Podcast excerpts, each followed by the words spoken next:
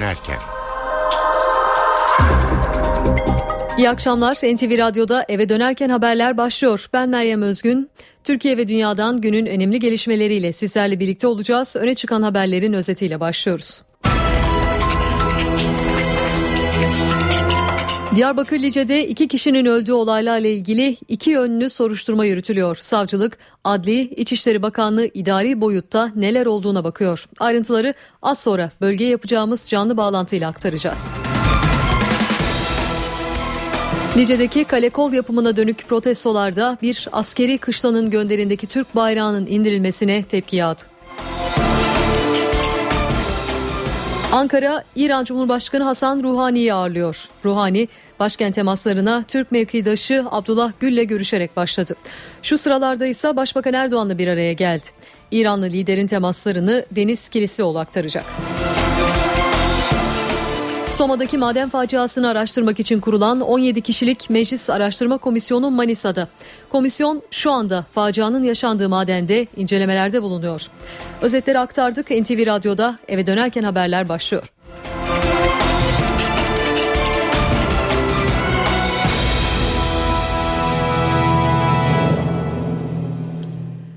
Diyarbakır Lice'de tansiyon yüksek. İki kişinin hayatını kaybettiği olayların ardından savcılık olay mahallinde bulunan görevli askeri personelin kimliklerini tespit etti ve silahlarına el koydu.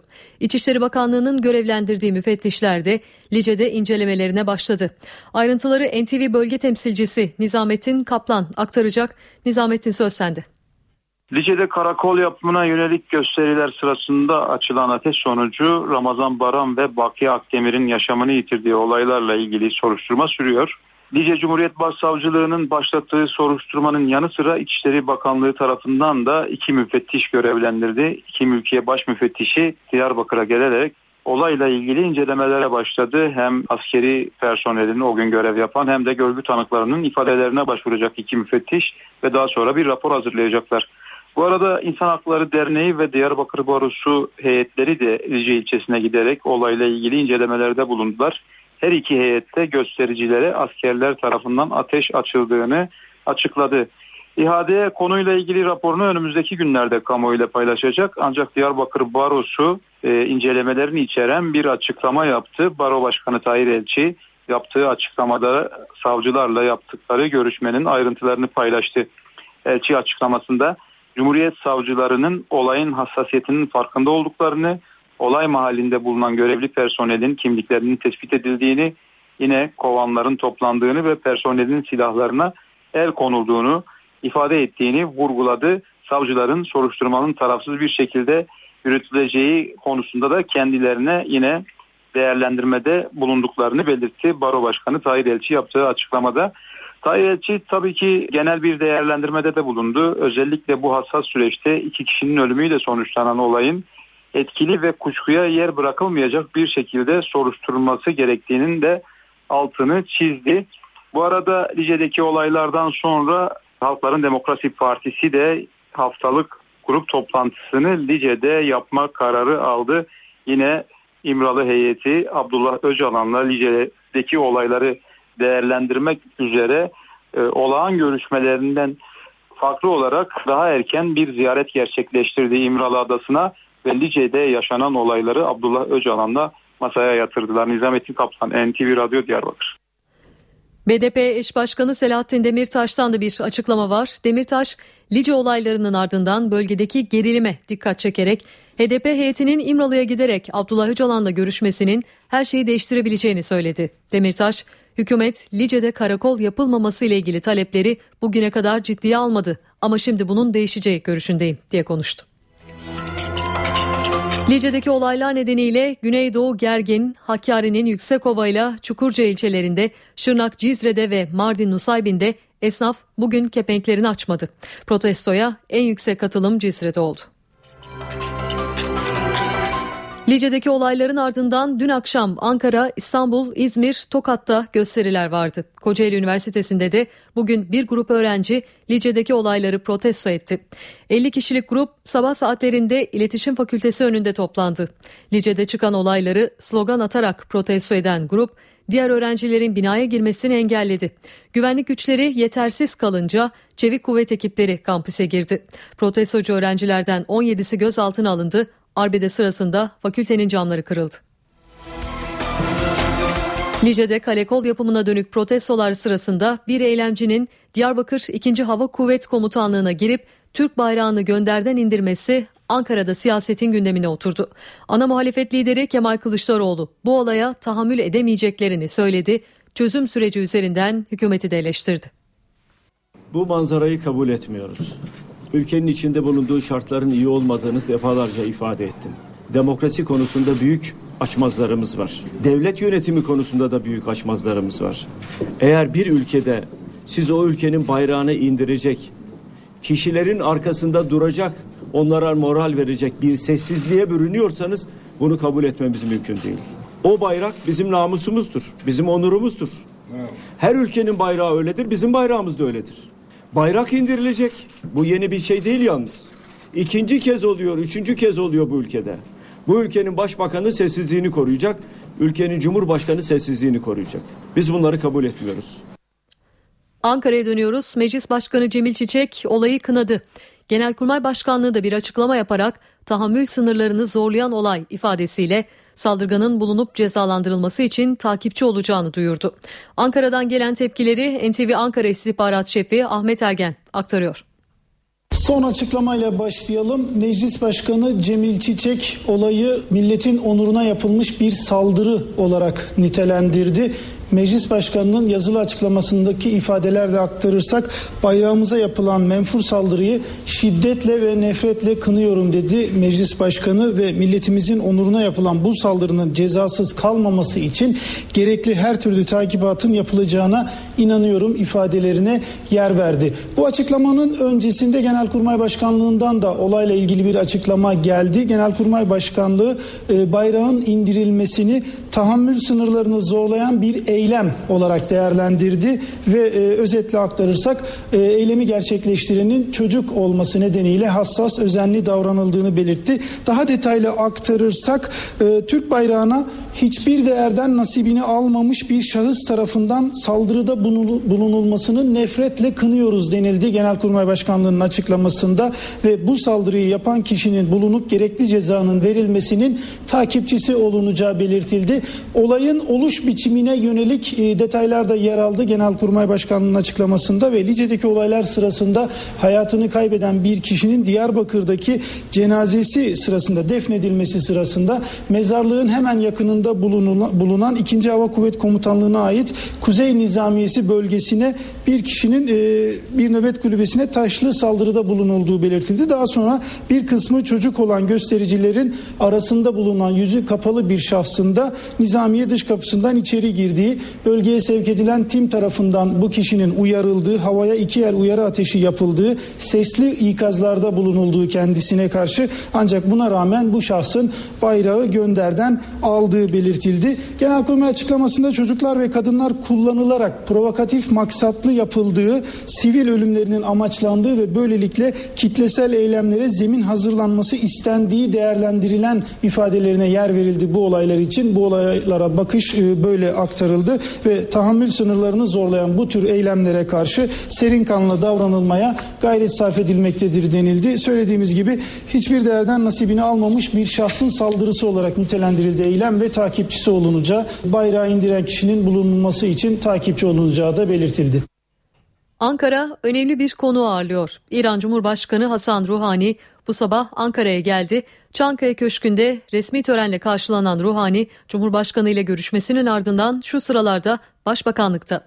Masada iki ülkenin ihtilafa düştüğü konular var. Ayrıntıları NTV muhabiri Deniz Kilislioğlu aktaracak. Deniz Ankara Palas'ta bir araya geldi iki isim Başbakan Erdoğan ve İran Cumhurbaşkanı Ruhani ve iki isim buraya birlikte geldiler. Cumhurbaşkanlığı tarafından İran Cumhurbaşkanı'na tahsis edilen kapalı forslu araçla buraya geldiler. Görüşme başladı ve e, ikili görüşme yapılıyor şu dakikalarda. Tabii e, gündemde önemli birkaç başlık var. Suriye, Irak, İran'ın nükleer programı gibi. Öncelikle şunu söyleyelim. Suriye konusunda İran Cumhurbaşkanı aslında tutumlarının çok değişmediğini köşkte ifade etmişti. Bir diğer taraftan Irak'ta seçimden yeni çıktı. Maliki yeniden başbakan olacak mı? Ki İran'ın büyük bir desteği var Maliki'ye. E, bu tablo nasıl ortaya çıkacak? Irak'taki Irak'ın geleceği ne olacak? Bu konuda yine masada olacak ve bir taraftan gözler Ankara'da ama e, Cenevre'de de önemli bir toplantı vardı bugün. E, Amerika ve İran heyetleri 35 yıl aradan sonra ilk defa nükleer programla ilgili buluşuyor. Karşı karşıya geliyorlar. Aynı masaya oturuyorlar.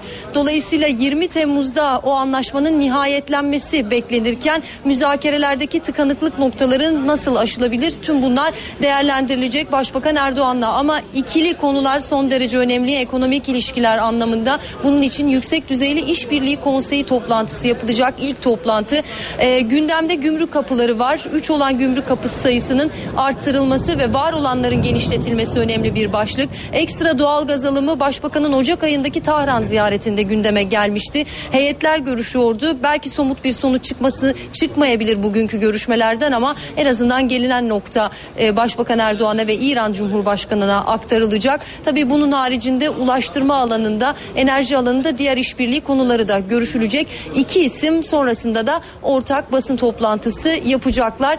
E, saat 18'de olacağını hatırlatalım ortak basın toplantısının ama bugün kameralara bir kez de Cumhurbaşkanı Abdullah ödülle çıkmış oldu Ruhani ve işte orada özellikle Suriye ile ilgili verdiği mesajlar son derece önemliydi. Türkiye ve İran Suriye konusunda görüş ayrılığını giderebilecek mi? İran Cumhurbaşkanı Hasan Ruhani'nin Türkiye ziyaretinde en çok bu sorunun yanıtı merak ediliyordu.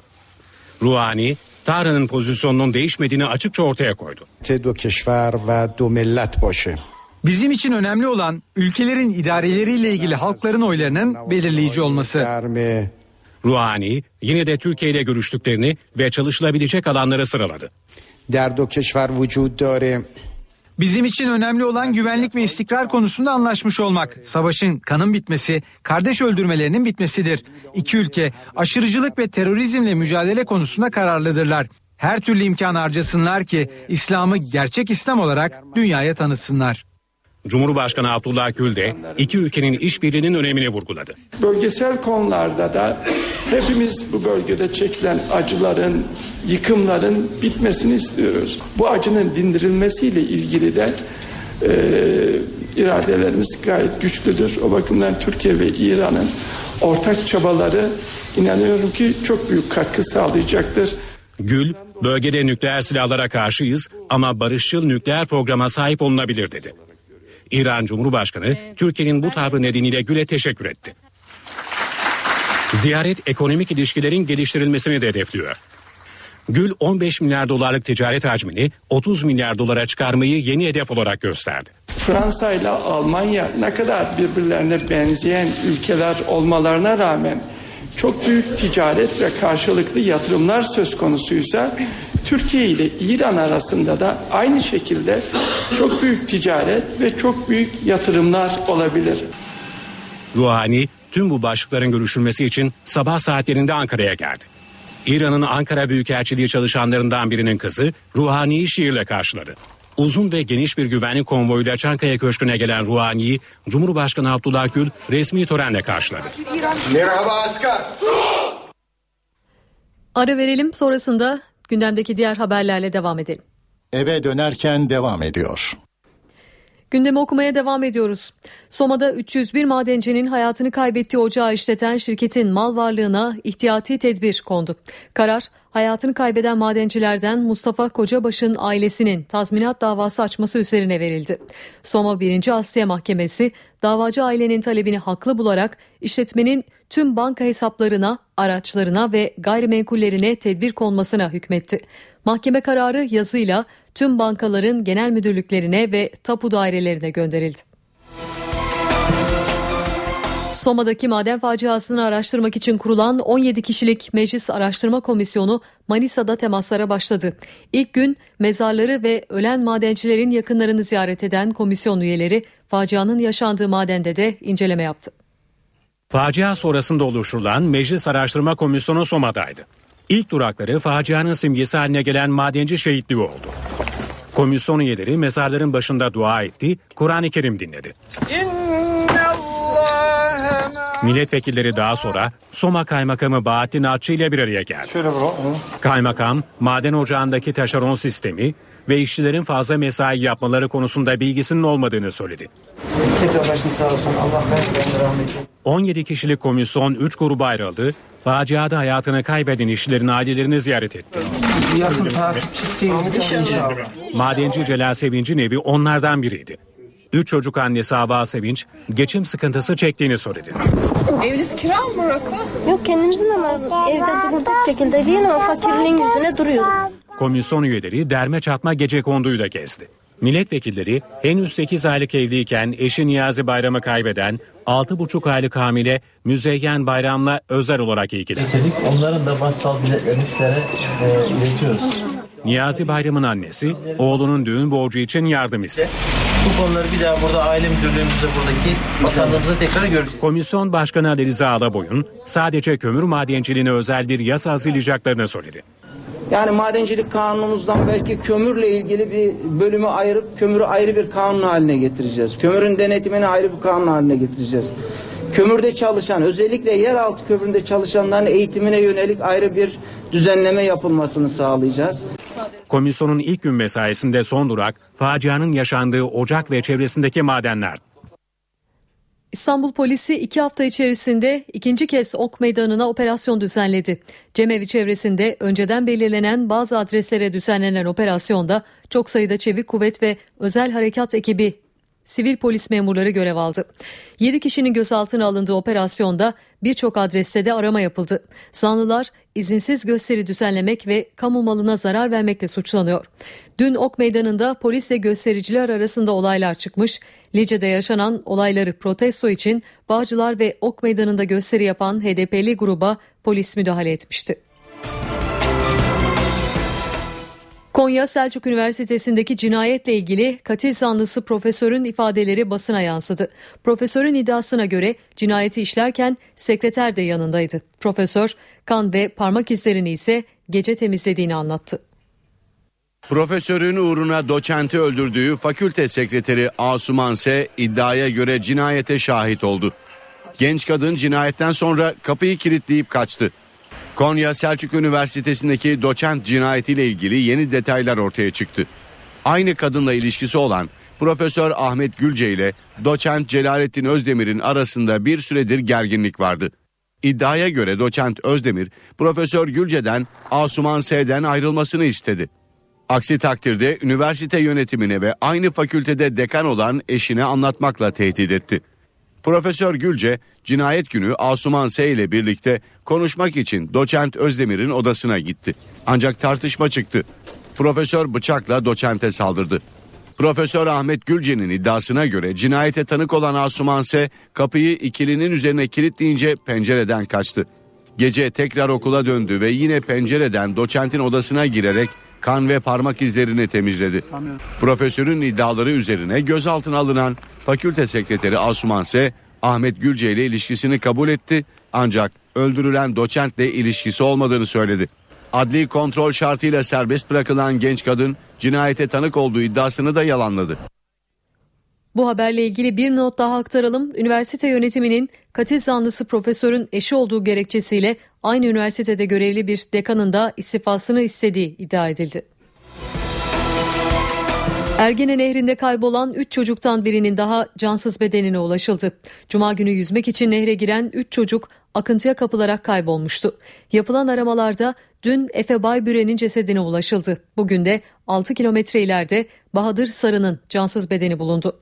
Dere kenarında acı içinde bekleyen anne ve baba çocukları teşhis etti. Ekipler şimdi Ergene Nehri'nde Umut Yonat'ı arıyor.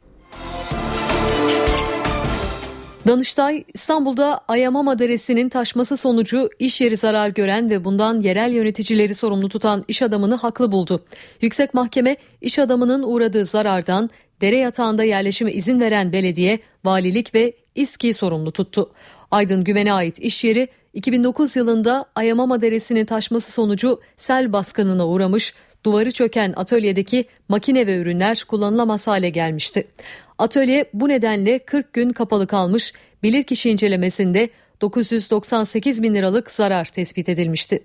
Tekstilci Güven uğradığı zararın ödenmesi için idare mahkemesine dava açtı ancak mahkeme doğal afet gerekçesiyle davayı reddetti. Temiz yoluna giden iş adamının itirazını Danıştay 8. Dairesi yerinde buldu. Yüksek Mahkeme oluşan zarardan dere yatağında yerleşime izin veren İSKİ, belediye ve valiliği sorumlu tuttu.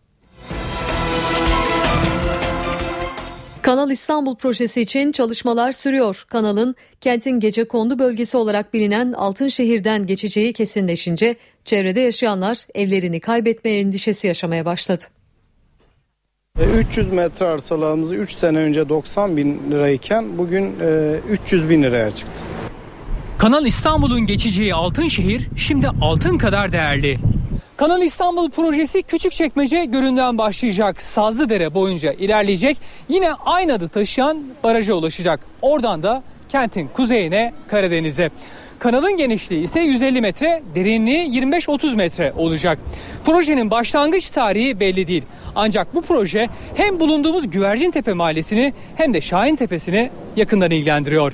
Bölgenin geneli Altınşehir olarak biliniyor. Toplam 3 mahallede 150 bin kişi yaşıyor. Bugünlerde konuşulan tek konu Kanal İstanbul. Bizi göndermezlerse süper olur biz burada yani hani keyif yaparız. Burada geliriz buradan boğazı izleriz gördüğünüz gibi zaten. Ne bileyim mutlu oluruz yani göndermezlerse. Mahalle sakinleri tapulu arazilerinden kopmak istemiyor. Kamulaştırma endişesi var. Yok gitmem. Evimi asla bırakıp gitmem. Kanal İstanbul'u karşımıza alır. Evimiz olduğu yerde durursa ne mutlu bize. Son günlerde büyük şirketlerin bölgede arazi topladığı iddia ediliyor. Fiyatlar hızla artmış. Emlakçı Murat Teymur yetkililer açıkladı. Vatandaş yerinden edilmeyecek diyor. %200 artış var burada. Vatandaşın korkmasına, çekilmesine gerek yok. Yerlerini satmasınlar. Altınşehir adını tam da Kanal İstanbul'un geçeceği vadide yer alan tarihi mağaralardan alıyor. Definecilerin delik deşik ettiği bölgeye taşı toprağa altın diyenler Anadolu'dan göçüp geldi. Yerleşenler hiç altın bulamadı ama şimdi Kanal İstanbul'un geçeceği bu topraklar altın kadar değerlendi. Saat başına kadar eve dönerken haberlere ara vereceğiz. Şimdi yayınımız Ben Bu İşte Ustayım programıyla devam ediyor. Eve dönerken devam ediyor. Yeniden merhaba saat 18 NTV Radyo'da eve dönerken haberler devam ediyor. Ben Meryem Özgün. Günün öne çıkan haberlerinden satır başlarını hatırlatalım. Lice'deki kale kol yapımına dönük protestolarda bir askeri kışlanın gönderindeki Türk bayrağının indirilmesine tepki yağdı. Cumhurbaşkanı Abdullah Gül bu ve benzeri çirkin saldırı ve tahrikler hiçbir zaman amacına ulaşamayacaktır dedi. Meclis Başkanı, ana muhalefet lideri ve silahlı kuvvetlerde eylemi kınadı. Diyarbakır Lice'de iki kişinin öldüğü olaylarla ilgili iki yönlü soruşturma yürütülüyor. Savcılık Adli, İçişleri Bakanlığı idari boyutta neler olduğuna bakıyor. Ankara, İran Cumhurbaşkanı Hasan Ruhani'yi ağırlıyor. Ruhani, başkent temaslarına Türk mevkidaşı Abdullah Gül ile görüşerek başladı. Şu sıralarsa Başbakan Erdoğan'la bir araya geldi. Soma'da 301 madencinin hayatını kaybettiği ocağı işleten şirketin mal varlığına ihtiyati tedbir kararı kondu. Özel okullarda yıldız sistemi başlıyor. Milli Eğitim Bakanlığı özel okulları denetleyecek, artı ve eksilerine göre yıldız verecek. Veliler çocuğunu göndermek istediği okulun kaç yıldızı olduğunu internetten öğrenebilecek. Öne çıkan haberlerden satır başları böyle. Şimdi ayrıntılara geçelim.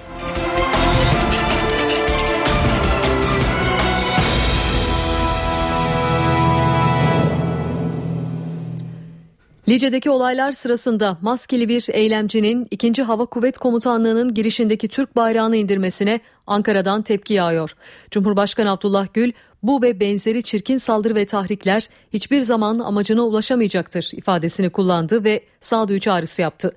Cumhurbaşkanı sorunların çözümü sürecinde herkesi sorumlu davranmaya, provokatif eylem ve söylemlerden kaçınmaya çağırıyorum dedi. Meclis Başkanı, ana muhalefet lideri ve genel kurmayda bayrağın indirilmesini kınadı. Lice'de iki kişinin hayatını kaybettiği olaylar sonrasında Diyarbakır 2. Hava Kuvvet Komutanlığı'nın girişinde meydana gelen bayrak indirme olayına tepki yağdı. Genelkurmay Başkanlığı tahammül sınırlarımız zorlanıyor açıklaması yaptı. Çocuklar ve kadınlar kullanılarak provokatif maksatlı yapıldığı, sivil ölümlerin amaçlandığı ve böylelikle kitlesel eylemlere zemin hazırlanması istendiği değerlendirilen ve tahammül sınırlarını zorlayan bu tür eylemlere karşı serin kanlı davranılmaya gayret sarf edilmektedir. Bağımsızlığımızın işareti Türk bayrağına saldırıda bulunulmasını nefretle kınıyoruz. Bu saldırıyı yapan kişinin bulunup gerekli cezanın verilmesinin takipçisi olunacaktır. Açıklamada olay sırasında bayrak direğine tırmanan kişinin fark edildiği, havaya iki yer uyarı ateşi açılmasına karşın bayrağın gönderden alındığı belirtildi.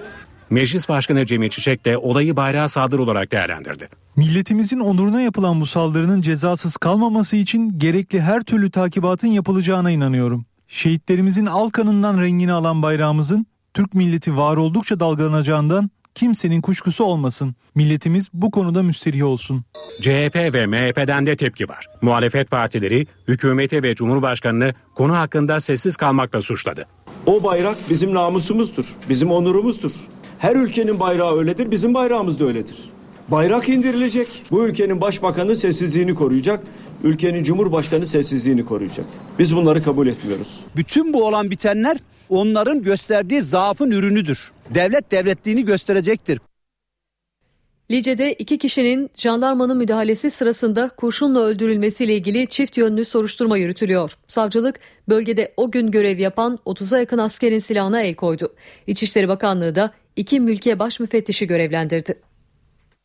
Ramazan Baran ve Baki Akdemir'in yaşamını yitirdiği Kalekol protestosu ile ilgili soruşturmada önemli bir adım var. Diyarbakır Barosu ve İHAD heyetinin savcılardan aldığı bilgiye göre iki kişinin öldüğü çatışmalar sırasında bölgede görev yapan askerlerin silahları inceleme altında. Cumhuriyet savcıları olayın hassasiyetinin farkında olduklarını, olay mahallinde bulunan görevli personelin kimliklerinin tespit edildiğini söyledi. Ayrıca olay yerindeki kovanların toplandığını ve personelin silahlarına el konulduğunu ifade ederek soruşturmanın tarafsız bir şekilde yürütüleceğini belirttiler. Diyarbakır Baro Başkanı Tahir Elçi, olayların kuşkuya yer bırakılmayacak bir şekilde soruşturulması gerektiği görüşünde.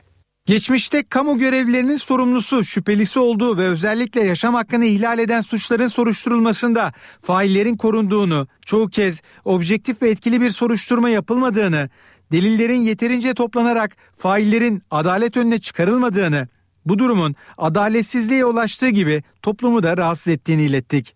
Baro ve İade iki kişinin askerlerin açtığı ateş sonucu öldüğünü savunuyor. İçişleri Bakanlığı iddiaları araştırması için bölgeye müfettiş gönderdi. Müfettişler, askeri görevliler ve görgü tanıklarını dinleyecek. Lice'de gerilimin artması üzerine HDP'li 3 isim bugün İmralı Adası'na gitti. Heyette HDP Grup Başkan Vekilleri Pervin Buldan, İdris Baluken ve İstanbul Milletvekili Sırrı Süreyya Önder yer aldı. Grup tansiyonun düşürülmesi adına Öcalan'la görüşme yapıyor. Bu ziyaretten BDP eş başkanı Selahattin Demirtaş umutlu olduğunu söyledi. Demirtaş, görüşme her şeyi değiştirebilir dedi. Ancak PKK 3 kişilik HDP heyetinin belli aralıklarla İmralı'ya gidip gelmesinin artık hiçbir sorunun çözümü için yeterli olmayacağını savundu. Örgüt heyetin İmralı adasına gitmesinin önemli olduğunu ancak Lice'de iki kişinin öldüğü olaylar sonrasında bu görüşmelerin gerginliği önlemede tek başına yetmeyeceği belirtildi. Örgüt gerçeğin saptırılmamasını hiç kimsenin İmralı'dan gerçekleşmeyecek bir beklenti içinde olmaması gerektiğini savundu.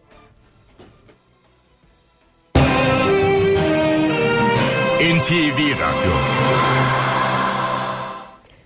İran'dan 18 yıl sonra Ankara'ya ilk kez Cumhurbaşkanı düzeyinde ziyaret yapılıyor. İran Cumhurbaşkanı Ruhani bu sabah Ankara'ya geldi. Ankara'da şu ana kadar yapılan temaslardan notlar var sırada.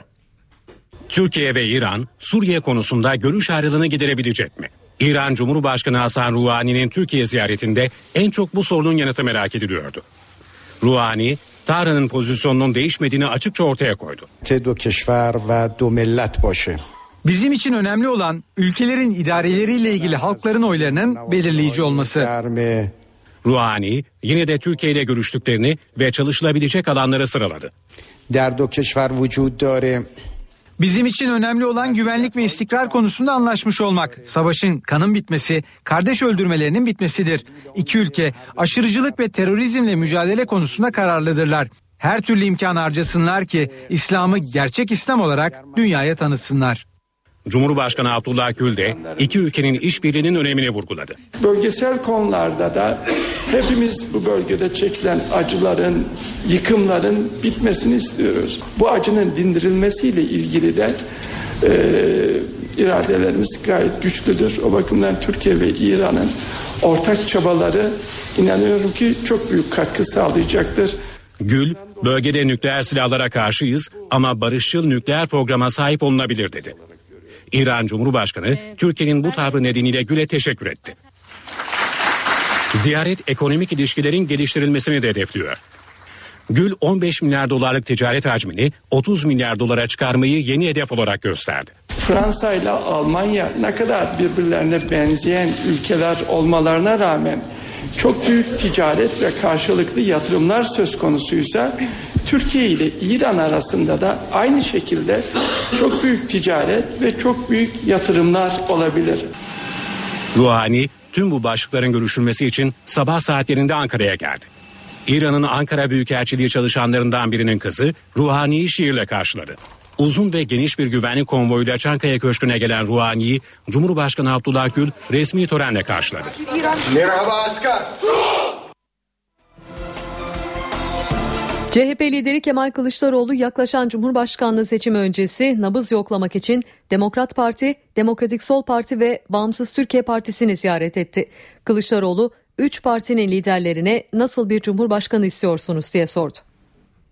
CHP lideri Kemal Kılıçdaroğlu'nun Cumhurbaşkanlığı adaylığı için turu devam ediyor. Daha önce sivil toplum kuruluşlarıyla bir araya gelen Kılıçdaroğlu, nasıl bir Cumhurbaşkanı istiyorsunuz sorusunu bu kez de siyasi partilere sordu. CHP lideri ilk olarak Demokratik Sol Parti'yi ziyaret etti. Genel Başkan Masum Türker'le görüştü. Büyük bir toplumsal uzlaşmadan söz ediyoruz. E, bütün görüşmelerimizi yapmadan e, aday açıklamamız, yaptığımız bu çalışmanın e, boşuna gitmesi olur. Biz istiyoruz ki geniş bir mutabaka sağlayalım. Kısa bir süreç içinde e, görüşmelerimizi tamamlayacağız. Sonra Cumhurbaşkanı adayımızı belirleyeceğiz. Kılıçdaroğlu daha sonra Demokrat Parti Genel Başkanı Gültekin Uysal'la bir araya geldi. Yeniden belki de Cumhuriyet ve demokrasi temelinde fabrika ayarlarına döndürülecek bir manivela fonksiyon görmesi hüviyetiyle Cumhurbaşkanlığı seçimlerini ele aldık. Bütün bu gelişmelerden e, büyük bir umut e, ortaya çıktığını düşünüyorum. CHP lideri Bağımsız Türkiye Partisi'ne de ziyaret etti. Kılıçdaroğlu'nun köşk turu kapsamında HDP ile de bir araya gelmesi planlanmıştı. Ancak Lice'de yaşanan olaylar nedeniyle bu görüşme ertelendi. Ağrı'da yenilenen yerel seçimlerde belediye başkanı seçilen BDP'li Sarı Sakık mazbatasını aldı. Sakık törende Ağrı'daki cadde ve sokak isimleriyle ilgili tartışmaya değindi. Kazım Karabekir Caddesi ile ilgili son kararın Ağrı halkında olduğunu vurguladı. Bir gazeteci arkadaşımız benimle söyleşi yaparken Kazım Karabekir'le ilgili de sordu. Ben de Kazım Karabekir yani militarizmi çağrıştıracak bütün aktörlerin bu caddelerden isimlerini Ağrı halkıyla birlikte karar vereceğiz dedim.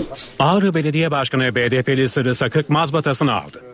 Belediye Başkanı Sakık görevine Ağrı'daki cadde ve sokak isimleriyle ilgili tartışmaya değinerek başladı. Kazım Karabekir Caddesi ile ilgili son kararın Ağrı halkında olduğunu vurguladı. Sakık'a göre kentteki pilotlar anıtı kaldırılmalı. Ağrı isyanını bombalayan pilotların anıtı olduğunu söylemiştim ve Ağrı halkı da bir bütün olarak bunu böyle biliyor. Bu 1930'lardaki anıtı buradan halkın eğer vicdan sahibi olan her insan bu anıtın buradan kaldırılması için birlik oluşturması gerekir. Sarı Sakak'ın gündeminde Lice'de iki kişinin hayatını kaybettiği kalekol protestosu da vardı. Barışa giden her iki tarafta yumruklarını sıkarak değil ellerini açarak barışın sağlanacağını söyledik. Gezi olaylarının yıl dönümünde Taksim Meydanı'nda yaptığı canlı yayın sırasında gözaltına alınan CNN muhabiri Ivan Watson 12 yıldır görev yaptığı İstanbul'dan ayrılıyor. Başbakan Erdoğan tarafından ajanlıkla suçlanan Watson, eğer ben ajansam bu Türkiye'de büyük bir güvenlik açığı olduğunu gösterir diye tepki göstermişti. Gazeteci Watson bundan sonra CNN'in Hong Kong ofisinde görev yapacak. Türk Silahlı Kuvvetleri'nde terfi ve emekliliklerin görüşüleceği Yüksek Askeri Şura toplantısında bu yıl bir ilk yaşanacak. Genel, general ve albaylar ilk kez 3. yıllarında terfi alabilecek. Kara kuvvetlerinde boşalacak 2 orgeneral kadrosu için 10 korgeneral yarışacak. Bu yılki Yüksek Askeri Şura toplantısında Türk Silahlı Kuvvetleri tarihinde bir ilk yaşanacak. Amiral ve albaylar her zaman olduğu gibi 4 yıl değil bu kez 3. yıllarında terfi sırasına girecek. Böylece general ve albaylar daha erken yaşta terfi edebilecek sayı da 2 kat artacak. Önceden 250 kadar general, amiral ve albay terfi beklentisiyle şuraya girerken sayı bu yıl 500'ü bulacak.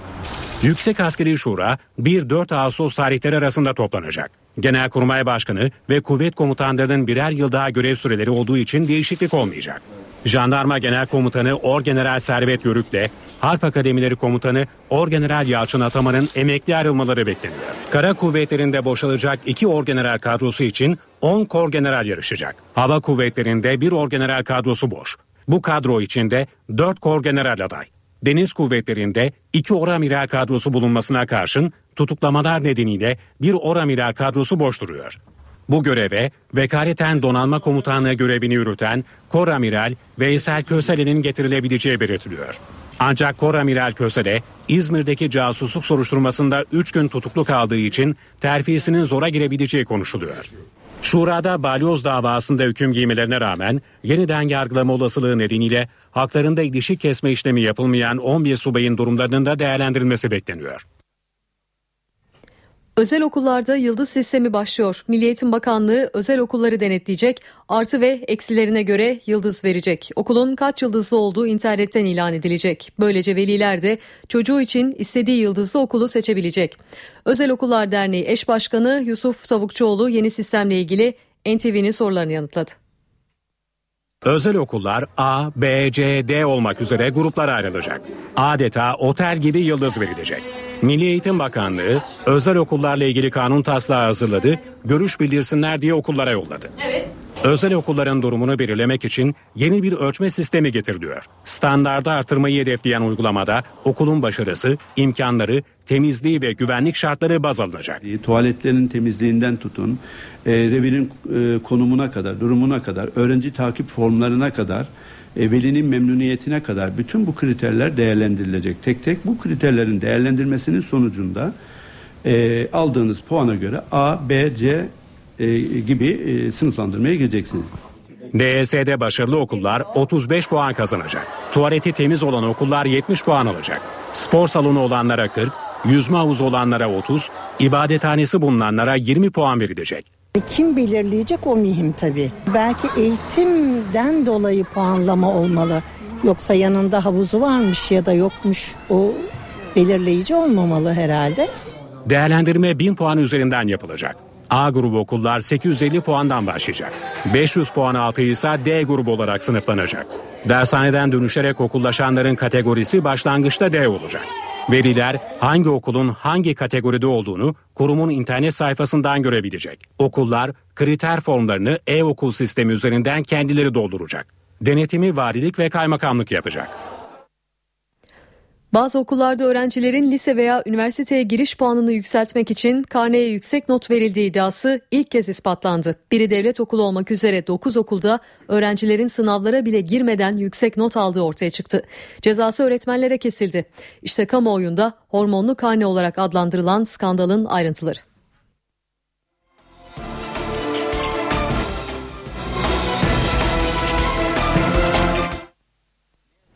Kısa bir ara veriyoruz. Aranın ardından gündemi okumaya devam edeceğiz. Eve dönerken devam ediyor.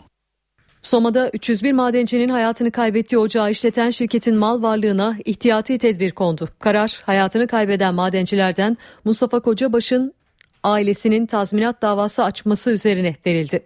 Soma 1. Asya Mahkemesi davacı ailenin talebini haklı bularak işletmenin tüm banka hesaplarına, araçlarına ve gayrimenkullerine tedbir konmasına hükmetti.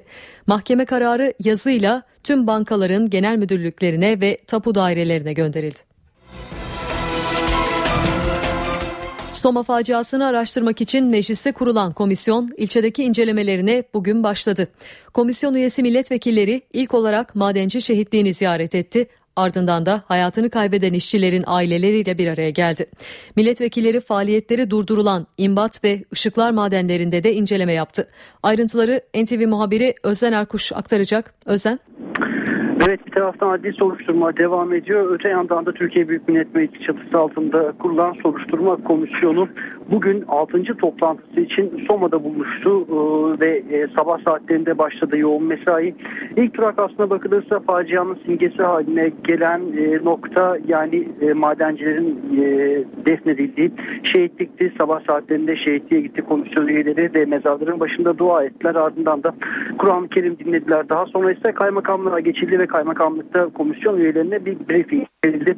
E, briefingin ardında ise e, aslına bakılırsa belki de bugünkü mesainin en zor anları yaşandı. Zira komisyon üyeleri 3 gruba ayrıldılar ve her grup ayrı ayrı 3 aileyle yani Soma'daki faciada hayatını kaybeden bazı e, maden işçilerin yakınlarıyla görüştüler. E, bu görüşmelerde sorunları dinlediler, beklentileri, talepleri e, dile getirdi e, madencilerin aileleri.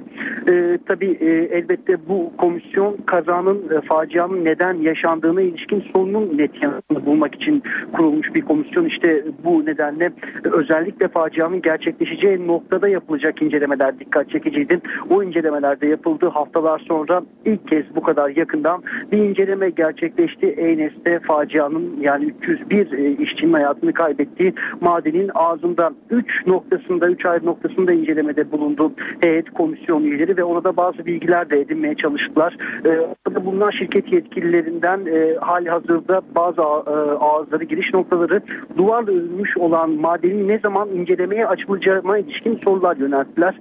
E, bu soruları aldıkları yanıtsa bir buçuk iki ay kadar sonra bu incelemenin yapılabileceği şeklindeydi. E, şu anda bir süredir devam eden yangının bir süredir son söndürüldüğünü ve karbon monoksit seviyesinin normale dönmesiyle birlikte bir buçuk iki ay içerisinde inceleme yapılabilmesi, uzman heyetlerin içeriye girilmesi için uygun ortamın oluşacağı bilgisi aktarıldı komisyon üyelerine. E, merak edilen bir başka konu aslına bakılırsa bir iddia o iddiada aynı firmanın yine bölgedeki diğer iki ocağına e, işçilerin çalışmak üzere davet edildiği iddiasıydı. Bu iddiayı firma yetkilileri doğruladı. İşçilerin çağrıldığını söyledi ancak bu çağrıya uymayacak işçiler ne olacak sorusuna net bir yanıt verilmedi. Bu yanıtın çarşamba günü şirket tarafından yapılacak açıklamayla duyurulacağı bilgisi verildi e, komisyon üyelerine, milletvekillerine. Şu anda ise komisyon üyeleri yerin 400 metre altındalar. Yine Eynes bölgesinde halen faaliyetine devam eden bir başka maden ocağında incelemelerde bulunmaya devam ediyorlar. 1200 metre boyunca bir bant üzerinde ilerledi. Özel kıyafetleriyle ve teçhizatlarıyla milletvekilleri ve orada da yaklaşık iki buçuk saat sürecek bir inceleme yapacaklar bugünkü mesai. Bu etkinlikte son bulacak ama yarın da önemli toplantılar yapacaklar üst üste akşam saatlerine kadar. Onlarda da e, bu faciadan yaralı kurtulan yani bu faciayı birebir yaşayan e, maden işçilerinin sorunlarını dinleyecekler. Onların izlenimlerini bir kez daha dinleme fırsatı bulacaklar. Yine müesseselerin ve bazı kurumların yetkilileriyle de yarın bir bazı görüşmeler yapacak komisyon üyeleri. Konya Selçuk Üniversitesi'ndeki cinayetle ilgili katil sandısı profesörün ifadeleri basına yansıdı. Profesörün iddiasına göre cinayeti işlerken sekreter de yanındaydı. Profesör kan ve parmak izlerini ise gece temizlediğini anlattı. Profesörün uğruna doçenti öldürdüğü fakülte sekreteri Asuman S. iddiaya göre cinayete şahit oldu. Genç kadın cinayetten sonra kapıyı kilitleyip kaçtı. Konya Selçuk Üniversitesi'ndeki doçent cinayetiyle ilgili yeni detaylar ortaya çıktı. Aynı kadınla ilişkisi olan Profesör Ahmet Gülce ile doçent Celalettin Özdemir'in arasında bir süredir gerginlik vardı. İddiaya göre doçent Özdemir, Profesör Gülce'den Asuman S'den ayrılmasını istedi. Aksi takdirde üniversite yönetimine ve aynı fakültede dekan olan eşine anlatmakla tehdit etti. Profesör Gülce cinayet günü Asuman S ile birlikte konuşmak için doçent Özdemir'in odasına gitti. Ancak tartışma çıktı. Profesör bıçakla doçente saldırdı. Profesör Ahmet Gülce'nin iddiasına göre cinayete tanık olan Asuman S kapıyı ikilinin üzerine kilitleyince pencereden kaçtı. Gece tekrar okula döndü ve yine pencereden doçentin odasına girerek kan ve parmak izlerini temizledi. Profesörün iddiaları üzerine gözaltına alınan fakülte sekreteri Asuman S. Ahmet Gülce ile ilişkisini kabul etti ancak öldürülen doçentle ilişkisi olmadığını söyledi. Adli kontrol şartıyla serbest bırakılan genç kadın cinayete tanık olduğu iddiasını da yalanladı. Bu haberle ilgili bir not daha aktaralım. Üniversite yönetiminin katil zanlısı profesörün eşi olduğu gerekçesiyle aynı üniversitede görevli bir dekanın da istifasını istediği iddia edildi. Burdur'da cezaevi duvarını yıkan dozerin kepçe darbesiyle sağ kolu kopan Veli Saçılık kolunun kopmasının tek sorumlusu olarak kaldı. Devlet Veli Saçılık'ın cezaevi operasyonunda kolunun kopmasında kimseyi mahkum edemedi. Adli Tıp Kurumu Milliyet Gazetesi'nin haberine göre kepçe operatörü askerler, komutanlar ve gardiyanlardan sonra sağlık çalışanlarını da suçsuz buldu. Adli Tıp Kurumu raporunda Saçılığa gerekli müdahale yapılmıştır ancak bütün müdahalelere rağmen tıbben zaruri olarak kolu kesilmiştir denildi. Mahkeme rapor doğrultusunda karar verirse kopan kolu köpeğin ağzında bulunan Veli Saçılık başına gelen gelenlerin tek sorumlusu olacak. Saçılık kendisine verilen 150 bin liralık tazminatı da ödemek zorunda kalacak. Daha önce de kepçeci askerler, komutan ve gardiyanların olayda sorumluluklarının bulunmadığı tespit edilmişti. Diyanet İşleri Başkanlığı kamuoyunda rakçı imam olarak bilinen İmam Ahmet Tüzer'e ceza vermeye gerek görmedi. Antalya'da arkadaşlarıyla rock müzik grubu kuran, bir albüm çıkaran, Türkiye ve yurt dışında konserler veren İmam Ahmet Tüzer hakkında Diyanet İşleri Başkanlığı tarafından soruşturma açılmıştı. Diyanet İşleri Müfettişi Antalya'da İmam Tüzer'in konserini izleyenlerle görüştükten sonra cezaya gerek görmedi. Ancak başkanlık rakçı imamı konuyla ilgili basına bir daha açıklama yapmaması konusunda uyardı. NTV Radyo Saat 18.30 öne çıkan haberlerin satır başlarını bir kez daha hatırlayalım. Cumhurbaşkanı Abdullah Gül iki kişinin öldüğü Lice olayları sonrasında meydana gelen bayrak indirme olayına tepki gösterdi. Bayrağın indirilmesini şiddetle kınadığını belirten Gül, bu ve benzeri çirkin saldırı ve tahrikler hiçbir zaman amacına ulaşamayacaktır ifadesini kullandı. Meclis Başkanı, ana muhalefet lideri ve silahlı kuvvetler de eylemi kınadı. Soma'da 301 madencinin hayatını kaybettiği ocağı işleten şirketin mal varlığına ihtiyati tedbir kararı kondu.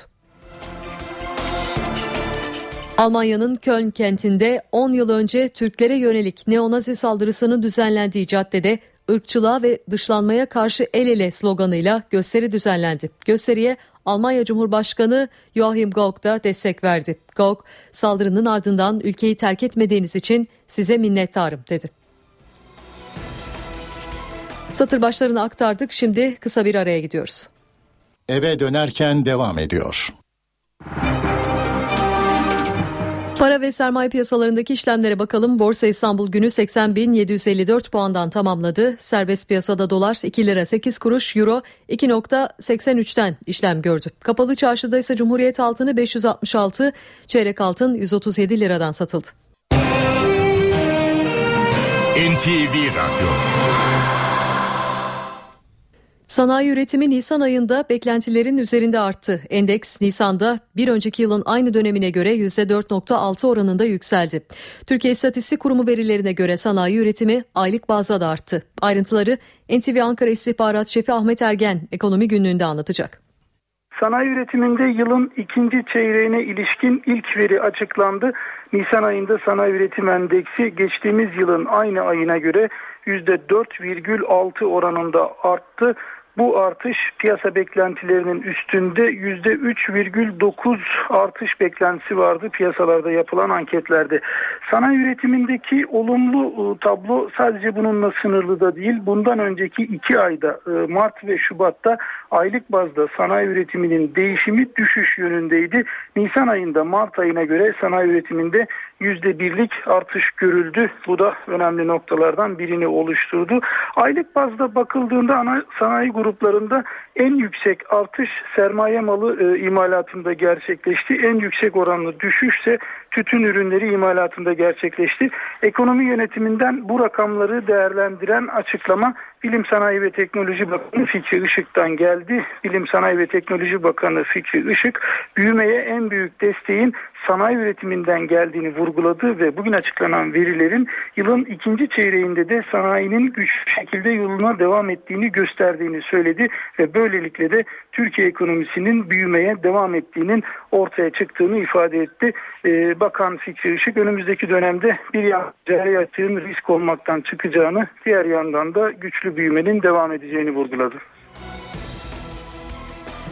Türkiye'de her 4 çocuktan biri şişman, 50 çocuktan biri ise zayıf. Veriler Sağlık Bakanlığı'nın çocukluk çağı şişmanlık araştırmasında. Bakanlık Türkiye genelinde 67 il, 216 okul ve 5101 öğrenciyle konuştu. Türkiye'de çocukların beslenme özelliklerini belirledi. Çocukların %22,5'i şişman.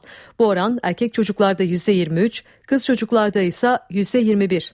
Araştırmaya göre her iki çocuktan biri haftada 3 kez gazlı içecek, her 5 çocuktan 3'ü pizza, pide, lahmacun, patates kızartması ve hamburger tüketiyor.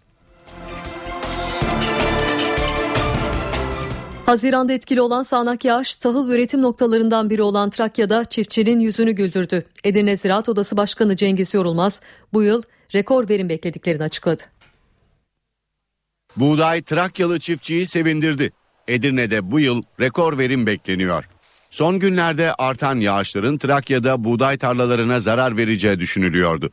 Ama beklenen olmadı. Yağışla birlikte başaklar önceki yıllara göre daha fazla gelişti. Süper bir buğday var. Burada tek unsur güçlü olması buğdayın ve suyu ve rüzgarı artık taşıyamayıp o sebepten dolayı yattı yani. Buğday ambarı olarak bilinen bölgelerdeki aşırı kuraklık hasat öncesi gözleri Edirne'ye çevirdi. Marmara bölgesi ekimin %5'ini yapmasına istinaden, %5 ekimi yapmasına istinaden üretimin yıllar itibariyle %20 ile %25'ini üretiyor. Yani ne kadar elit topraklarda üretim yaptığımız aşikare burada ortaya çıkıyor zaten. Edirne merkezde bu yıl 400 bin dönüm alanda buğday ekili. İstanbul'u moda dünyasının çekim merkezi haline getirmeyi amaçlayan İstanbul Alışveriş Festivali tüm hızıyla sürüyor. 23 alışveriş merkezinin yanı sıra kentin tarihi noktalarında da festival etkinlikleri yapılıyor. Bugün Mahmutpaşa'da özel giysiler giyen bir grup misafirlerini 150 yıl öncesine götürdü.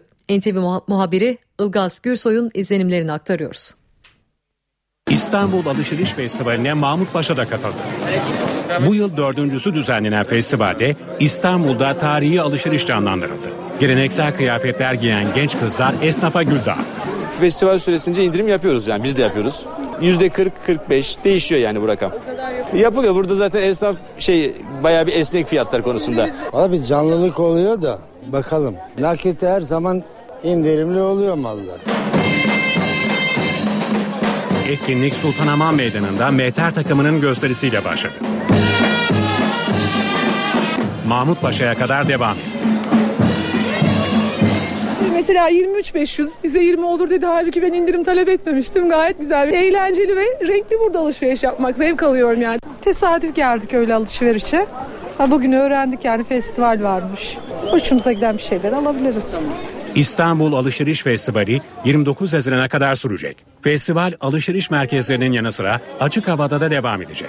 Festival kapsamında sokak şenlikleri, konserler, defileler yapılacak. Almanya'nın Köln kentinde 10 yıl önce Türklere yönelik neonazi saldırısının düzenlendiği caddede ırkçılığa ve dışlanmaya karşı el ele sloganıyla gösteri düzenlendi. Köln'de 10 yıl önce içine 800 çivinin yerleştirildiği 5 kilo ağırlığındaki bombanın patlaması sonucu 22 kişinin yaralandığı saldırıyı kınamak amacıyla düzenlenen etkinliğe Birliktelik ismi verildi. Gösteriye Almanya Cumhurbaşkanı Joachim Gauck da katıldı. Gauck bir Türk restoranında yemek yedi. Almanya Cumhurbaşkanı saldırının ardından ülkeyi terk etmediğiniz için size minnettarım diye konuştu. Pakistan'ın Karachi kentinde Taliban havalimanına saldırdı. 10 kişilik eylemci grup güvenlik güçleriyle saatlerce çatıştı. Otomatik silahlar ve el bombalarının kullanıldığı olayda saldırganlarla birlikte 29 kişi hayatını kaybetti. 18 kişi de yaralandı. Bu saldırı nedeniyle Türk Hava Yolları'nın dün akşam İstanbul Karachi seferini yapan uçak havalandıktan kısa bir süre sonra İstanbul'a geri döndü. Irak'ta Cumhurbaşkanı Celal Talabani'nin liderliğini yaptığı Kürdistan Yurtseverler Birliği Partisi saldırıların hedefi oldu. Partinin Tuzurmatu'daki binasına önce bombalı araçla saldırı yapıldı. Olay yerine kalabalığın toplanmasından sonra ikinci bir bomba yüklü araç patlatıldı. Saldırıda 30 kişi hayatını kaybetti. Papa Orta Doğu'daki çıkmazın en büyük sebeplerinden Filistin-İsrail anlaşmazlığının aşılması için devreye girdi. Papa Filistin lideri Mahmut Abbas'la İsrail Cumhurbaşkanı Şimon Peres'i Vatikan'da ağırladı. Fener Rum Patriği Bartolomeo'nun da katıldığı buluşmada barış için dualar edildi. Papa Francis Filistin ve İsrail liderlerini Vatikan'da buluşturdu. Papa'nın halklarının barış özlemine yanıt vermeleri çağrısıyla düzenlediği davete Mahmut Abbas ve Şimon Peres'in yanı sıra Fener Rum Kilisesi Patriği Bartolomeos da katıldı. Üç semavi dinden temsilcilerin hazır bulunduğu davette Tevrat, İncil ve Kur'an'dan dualar okundu. İlk sözü alan Papa Francis iki lideri barış için cesaret göstermeye çağırdı. Barışı inşa etmek savaşmaktan daha fazla cesaret ister. Diyaloğa ve samimiyete evet, aldatma ve şiddete hayır diyebilmek cesaret ister. Güç ve azim gerektirir. İsrail Cumhurbaşkanı Şimon Peres ise barış yolundan ayrılmama sözü verdi. Dear friends, I was young. Sevgili dostlar, gençtim ama artık yaşlandım. Savaşı da yaşadım, barışı da tattım. Savaşın bedelini ödeyen çocukları ve kederli ailelerini hiç unutmadım. Hayatım boyunca gelecek nesillere barış getirmek için çalışacağım. Filistin lideri Mahmut Abbas konuşmasında barış için dua etti. Allah ülkemize ve bölgemize kalıcı ve adil barış bağışlasın. Bağışlasın ki tüm Orta Doğu halkları ve dünya barış, istikrar ve bir arada var olma meyvesini tadabilsin. Daha sonra iki lider Papa Francis ve Patrick Bartolomeos'un da katılımıyla Vatikan bahçesine dikilen zeytin ağacına toprak attı. İspanya Kralı Juan Carlos tahtı neden bıraktı? Kralın tahtını bıraktığı 46 yaşındaki olduğu için Galler Prensi Charles gibi tahtı bekleyerek yaşlanmasını istemiyorum dediği belirtiliyor. İspanya basını Kral Juan Carlos'un 40 yıllık hükümdarlığına son vererek tahtı oğlu Felipe'ye bırakmasının nedenlerini konuşuyor. Basına göre kralın tahttan çekilmesinde Prens Charles örneğinin payı büyük. Kral Carlos'un oğlumun Prens Charles gibi tahta geçmeyi bekleyerek yaşlanmasını istemedim dediği öne sürüldü. Galler Prensi Charles Kasım ayında 66 yaşına giriyor. Prens Charles İngiltere tahtının son 300 yıldaki en yaşlı varisi. 82 yaşındaki annesi Kraliçe 2. Elizabeth ise 62 yıldır İngiltere tahtında.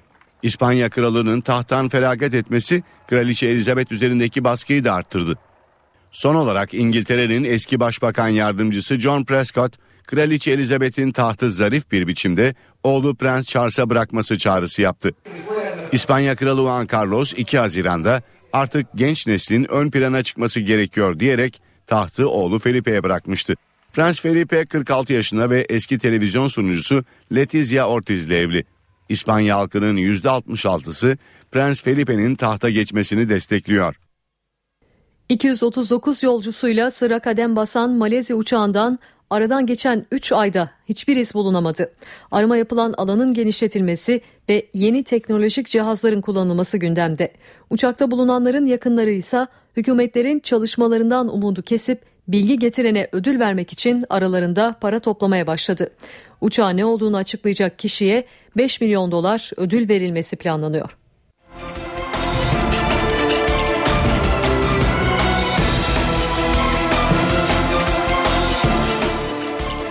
NTV Radyo'da eve dönerken haberlerde şimdi kültür sanat diyeceğiz. Günün etkinliklerinden bir derleme sunuyoruz. Eve dönerken devam ediyor. Yeniden merhaba saat 19 öne çıkan haberlerin satır başlarını hatırlatalım. Cumhurbaşkanı Abdullah Gül iki kişinin öldüğü Lice olayları sonrasında Diyarbakır'da 2. Hava Kuvvet Komutanlığı girişindeki Türk bayrağının indirilmesine tepki gösterdi. Eylemi şiddetle kınadığını belirten Gül, bu ve benzeri çirkin saldırı ve tahrikler hiçbir zaman amacına ulaşamayacaktır ifadesini kullandı ve halkı sağduyuya çağırdı. Meclis Başkanı, ana muhalefet lideri ve silahlı kuvvetlerde eylemi kınayan mesajlar verdiler. Lice'de iki kişinin jandarmanın müdahalesi sırasında kurşunla öldürülmesiyle ilgili çift yönlü soruşturma yürütülüyor. Savcılık bölgede o gün görev yapan 30'a yakın askerin silahına el koydu. İçişleri Bakanlığı da iki mülkiye baş müfettişi görevlendirdi. HDP heyeti Lice olayları üzerine Abdullah Öcalan'la görüşmek için bugün İmralı'ya gitti. BDP eş başkanı Selahattin Demirtaş görüşme her şeyi değiştirebilir dedi. Kandil'den yapılan açıklamada ise 3 kişilik HDP heyetinin belli aralıklarla İmralı'ya gidip gelmesinin artık hiçbir sorunun çözümü için yeterli olmayacağı belirtildi. Soma'da 301 madencinin hayatını kaybettiği ocağı işleten şirketin mal varlığına tedbir kondu. Soma faciasını araştırmak üzere kurulan Meclis Soruşturma Komisyonu üyeleri de bugün ilçedeki madenlerde inceleme yaptı. İstanbul Cumhuriyet Savcılığı Aziz Yıldırım'ın şike davası kapsamında yeniden yargılanması yönünde görüş bildirdi. Savcının mütalası dosyaya bakan İstanbul 13. Ağır Ceza Mahkemesi'ne ulaştı. Mahkemenin önünde iki seçenek var. Heyet ya eski kararında direnecek ya da yargılamanın yenilenmesi kararı alınacak. İran'dan 18 yıl sonra Ankara'ya ilk kez Cumhurbaşkanı düzeyinde ziyaret yapılıyor. İran Cumhurbaşkanı Ruhani bu sabah Ankara'ya geldi. Cumhurbaşkanı Abdullah Gül'le basın toplantısı düzenleyen Ruhani, Türkiye ve İran Suriye konusunda görüş ayrılığını giderebilecek mi sorusuna bizim için önemli olan ülkelerin idareleriyle ilgili halkların oylarının belirleyici olması karşılığını verdi. Almanya'nın Köln kentinde 10 yıl önce Türklere yönelik neonazi saldırısının düzenlendiği caddede ırkçılığa ve dışlanmaya karşı el ele sloganıyla gösteri düzenlendi. Gösteriye katılan Almanya Cumhurbaşkanı Joachim Gauck, Türklere saldırının ardından ülkeyi terk etmediğiniz için size minnettarım dedi. Suriye'de Beşar Esad yönetimi bugüne kadar işlenen suçlar için genel af ilan etti. Af kararı Beşar Esad'ın 3 Haziran'da yapılan seçimi kazanmasından bir hafta sonra alındı. Ancak genel aftan kimlerin yararlanacağı konusunda ayrıntı verilmedi.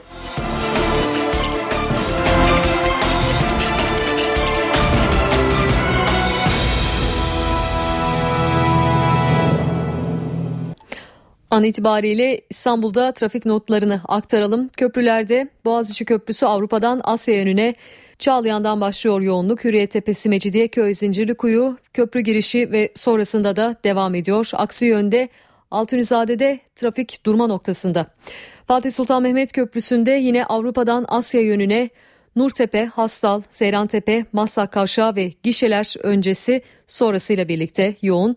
Aksi yönde de Kavacık'ta ciddi bir yoğunluk söz konusu. Eve dönerken haberleri noktalıyoruz. NTV Radyo'da kısa bir aranın ardından Cem Dizdar ve Gürcan Bilgiç'le Çift Forvet programı başlayacak. Mutlu akşamlar diliyorum.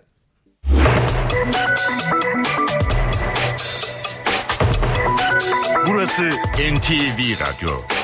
Saat 20.